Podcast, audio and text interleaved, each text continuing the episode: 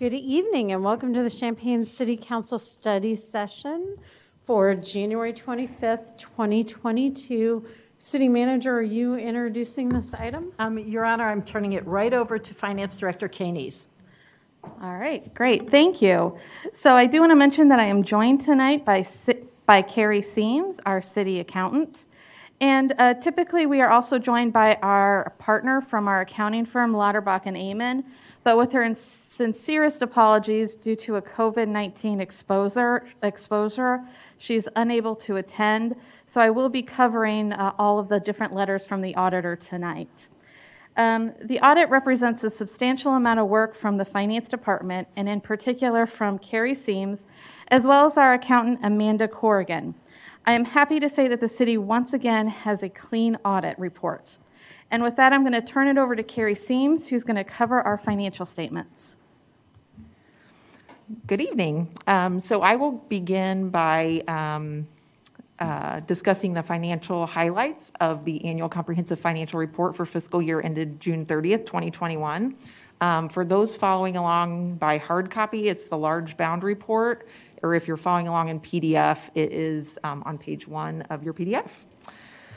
Um, so moving along um, to page 20 of the hard copy or 27 of the PDF, you will find the management's discussion and analysis, um, also known as the MD&A. The MD&A is basically the entire 200 plus page document condensed into one 16 page easy to read summary. Um, there's financial analysis, good comparative year over year information. And I always say if there's anything in all of this huge report that you read, that um, you read this section. Um, next up, page 39 of the hard copy or 46 of the PDF is our statement of net position. Statement of net position is very similar to the balance sheet of a business.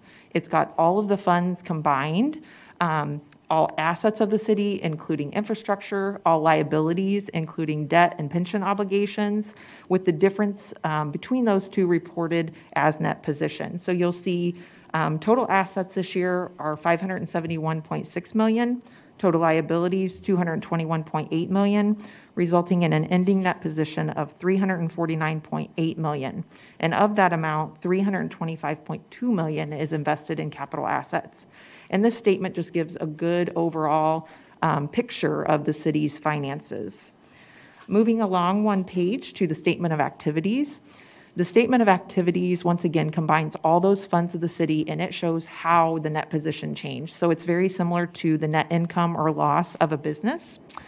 Um, you'll see that the change in net position this year was um, almost $24.8 million. Now, increases and decreases in this statement are typically driven by performance of the city's pension funds, which was the case again this year. Um, we, we saw unusually high um, investment returns due to the stock market kind of rebounding post COVID. Um, the police pension fund um, experienced a combined return of 24.62%, and fire pension was 23.55%. And what we expect is 6.75%. So um, these were the first double digit returns we've seen since 2014. So that huge increase in investments. Um, investment income then caused a big decrease to our pension liability, which then increased that net position.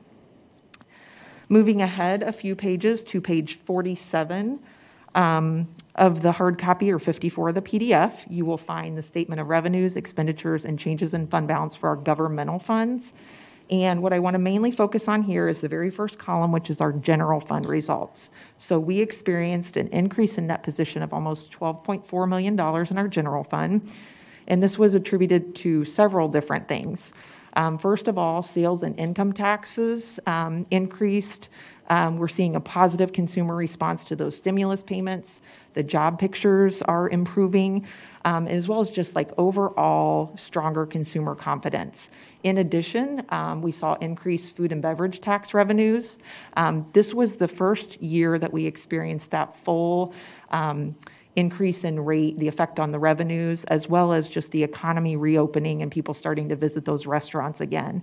And in addition, we received um, $3.3 million in um, CARES grant funds from the Federal CARES Act that are included in that um, increase as well. Um, The total increase to governmental funds was $15.3 million. Um, Our capital funds are included in our governmental funds. So those capital funds are the ones where we're saving up fund balance to pay for projects, and so we see swings in the fund balance.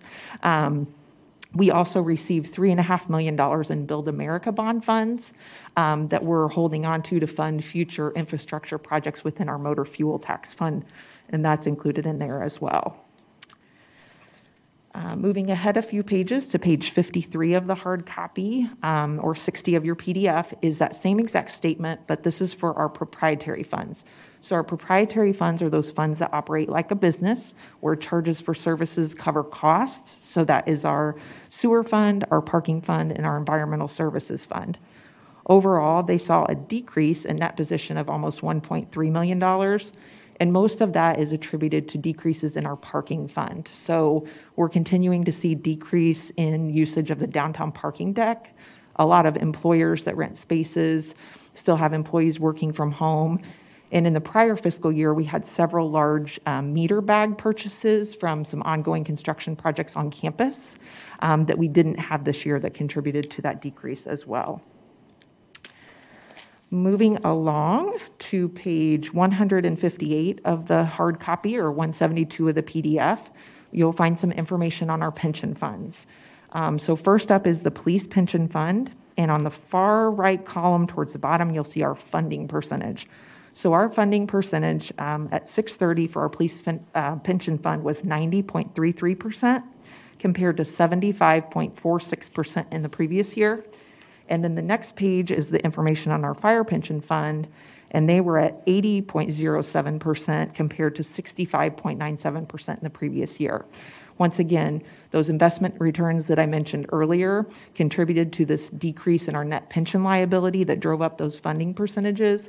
But we also, um, as the city, as, as you guys well know, um, we always fund well in excess of what we are required to fund by state statute, and that um, contributes to those higher percentages as well.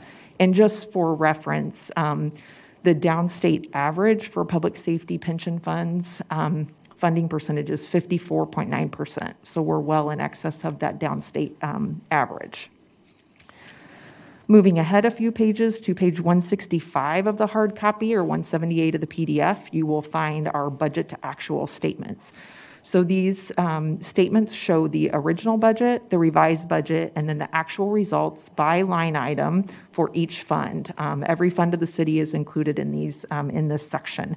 And it just shows overall how we performed relevant to budget. And then the last thing that I will cover in this large report is on page um, 226 of your hard copy or 239 of the PDF, and this is our statistical section. So in our statistical section, there's trend information dating back um, 10 years. So there's financial information, so information such as total revenues and expenditures, um, sales taxes, et cetera. There's demographic information, so personal income, um, unemployment rates, median age, top 10 employers, as well as operating statistics. So the number of potholes that we repaired, the number of fire calls, just lots of interesting information is included in that section. The last thing that I will cover is our single audit report, and it begins on page 282 of your PDF, or page two if you're following along. It's one of the smaller bound reports. So the single audit report is the audit of our federal grant awards and whether we're in compliance with federal grant guidelines. So on page two, you will see total federal awards expended of $6,472,363 in the current year. And that was a large increase from the prior year of 2.9 million. And that was attributed to that $3.3 million in CARES um, Act funding that we received, as well as some additional um, CDBG COVID-related funds. And then if you look on page 10 or 291 of your PDF, this is the audit report, the auditor's report, where they um, state that there were no financial statement audit findings and there were no findings or question costs on any of our financial um, or our federal awards. With that, I will turn it over to Kay to cover the management letter. All right, thank you, Carrie. I'm actually going to start um, just kind of going over and covering some of the letters from the auditor. The first one I'm going to talk about is the city's audit opinion.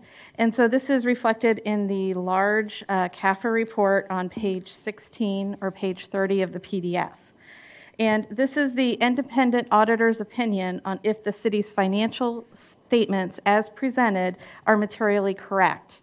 In this instance, our auditing firm, Lauterbach and Amen, issued an unmodified opinion, which means that the audit is once again a clean audit with no findings, significant deficiencies, or material weaknesses. This is the highest level of opinion that an auditor can issue. So the next letter that I wanted to cover was the SAS 114 letter. So this is sort of the loose leaf letter um, that is separate, and it is on the PDF page 284. And so this is a letter from the auditors to council every year. It's a standard letter, often referred to as the SAS 114 letter. And it just uh, conveys to council some information about uh, the progress and how the audit went. So within the letter, it indicates that there were no significant difficulties in dealing with management in performing and completing our audit, that there were no uncorrected misstatements, that there were no disagreements between the auditors and management during the course of the audit as well. And then the last letter that I wanted to cover was the management letter. So the management letter is the separate, one of the separate smaller bound copies. It is also page 302 in the uh, PDF. In the management letter, it's a way for the auditors to convey certain information um, to council. And so, included in this letter is, um, is uh, various different recommendations. And we have the same comments as last year. We tend to have the same comments year over year. Uh, the first comment indicated that there were two funds our library improvement fund as well as our workers' comp fund, where we uh, had a negative fund balance at the end of the year. So the workers' comp fund typically does show a negative fund balance at the end of the year, and this is due to, as part of the audit process, we have to record a liability for any future claims. And we tend to fund the workers' comp fund. Like as we have a claim come in, we, we transfer funds in order to fund that. So on a budgetary basis, it's not negative, but since we have to accrue this liability, um, it becomes negative on the financial audit. And then the second fund, the Library Improvement Fund, during the year there was a planned capital improvement in the form of the new conveyor belt for the library. And this caused the Library Improvement Fund um, to go slightly negative to the tune of about, I believe, $32,000. And um, in FY22, the fund balance will once again become positive. The second comment is about how uh, the actuarial reports used in the city's audit report and the police pensions separate audit report are different. This is because the police pension uses a different actuary than the city does, so there tends to be some differences based upon just different actuaries and different estimates. Um, technically, under accounting standards, the police pension fund should utilize the same actuarial report as the city, but they're a separate board and we don't really have the authority to direct them to do so. Um, and then the last uh, comment in the report talks about uh, if there are any funds that are over budget. Once again, since the city's budget is done on a cash basis, but our audit report includes accruals. And what we mean by that is on a cash basis, uh, we record expenses as we actually pay for those expenses. Whereas in the audit report, we record expenses at the time that the um, economic underlying transaction has occurred. So this means that there are some expenditures that get recorded in the audit report that aren't necessarily recorded in, on a budgetary basis. Um, so this causes some of these differences. The first fund is the Library Improvement Fund, uh, where our expenses exceeded budget by about $274 because of some interest expense accruals. Um, the second is in the workers' comp fund, where once again we had a difference because of the timing of claims.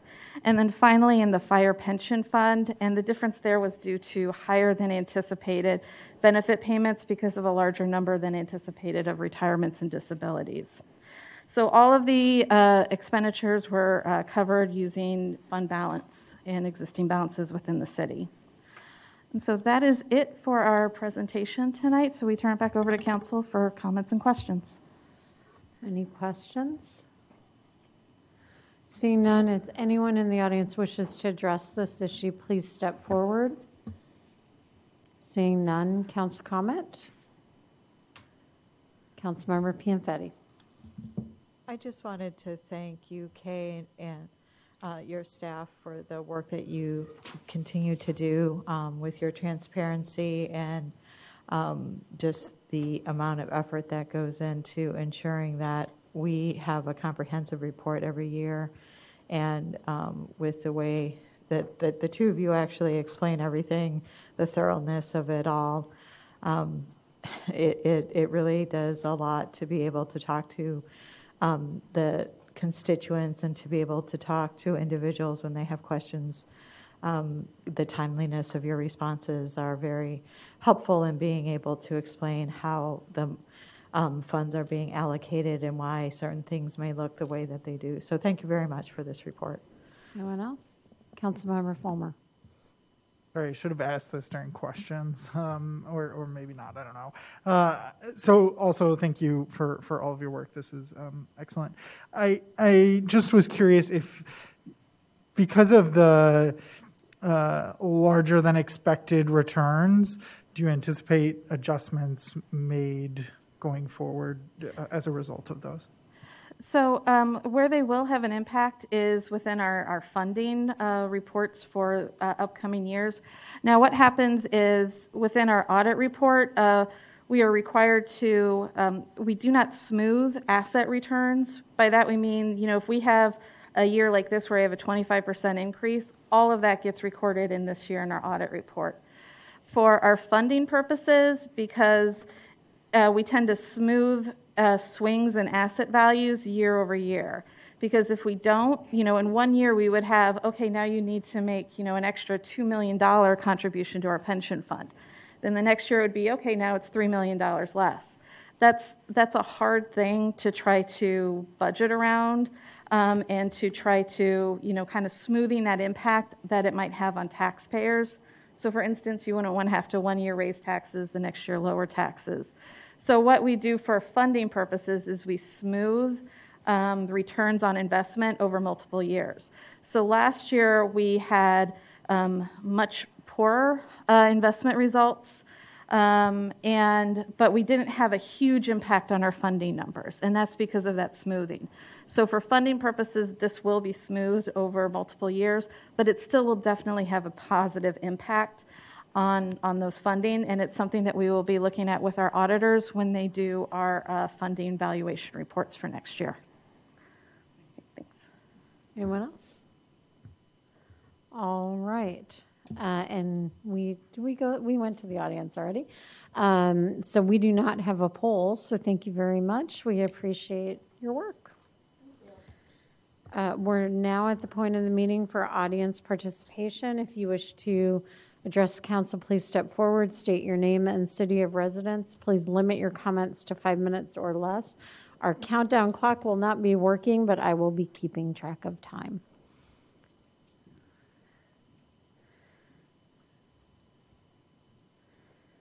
My name is Eric Green. I live at 714 West Washington Street in Champaign. Um, my position is at the university. I'm the senior instructor advisor for the Sustainability Energy Environment Fellows Program. Uh, it's a sustainability minor on campus. Uh, this year, we're also running a program. It's new. It's called the Environmental Leadership Program, uh, where we're tra- taking undergrads and kind of getting them exposed to policy development and advocacy work, uh, both at the local and state level. Um, as part of that program, I've actually invited Council Member Beck to come and join us and speak about what it's like to be on council, and uh, we've invited some other city staff to come and speak uh, to our students. Um, as part of this, we're really interested in getting students to get like a little more of a hands-on experience. Uh, we're working with the city of Urbana, uh, Scott Tess specifically, as well as um, a few other people, uh, to try and develop policy that will, you know, hopefully go in line with their uh, council goals. Um, given the sister, city uh, nature of uh, Urbana and Champaign, um, you were interested in working with Champaign as well to develop policy that hopefully you know, might be informative to future council goals. Um, I know that Urbana has expressed interest in looking at like potentially a green tax of some sort, uh, taxing some sort of environmental bad for the purposes of generating money to try and alleviate that bad. Um, I don't know where my students are going to land on this. I've kind of left the door open to them to kind of investigate that. Uh, if I have a guess, I think they'll probably land on plastic bags, which has been a thing that council has talked about in the years past. Um, so I'm basically bringing this because I've reached out to Nicole Millage at the city in Public Works to talk about, you know, how can we work together in the future. She, she suggested I come and kind of just, you know, present this, that this is going on, and uh, encourage council to, you know, maybe give a little direction to, to staff and, um, you know, hopefully we can work together in the future.